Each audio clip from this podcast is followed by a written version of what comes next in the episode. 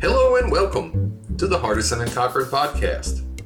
On today's episode, workers' comp lawyer Ben Cochran is going to answer a common North Carolina workers' comp question. And today's question is Does North Carolina workers' compensation cover harassment from a boss or any kind of emotional distress in the workplace? Now, Ben Cochran. Many times we receive inquiries from individuals who are going through some type of emotional stress that has been caused, in their opinion, by an overbearing employer or an employer who has singled them out and increased their workload, causing an increasing amount of stress.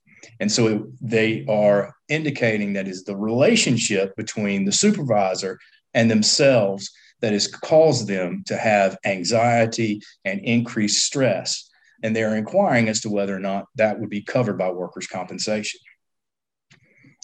In North Carolina, more likely than not, that is not going to be a compensable workers' compensation claim.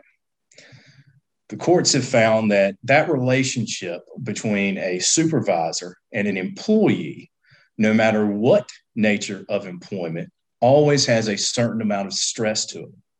And so, if you have an unfavorable evaluation, or if you feel that additional pressure is being applied by your supervisor and you are diagnosed with some type of anxiety condition, the courts have previously found and most recently found that that would not be a compensable workers' compensation claim.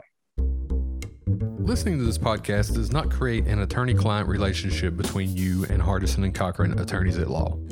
Hardison and Cochran does not accept new clients without first obtaining a signed agreement. The information shared in this podcast is for information purposes and should not be intended or taken as legal advice as to yours or anyone else's legal matter. If you have a legal matter, contact an attorney about your specific set of circumstances.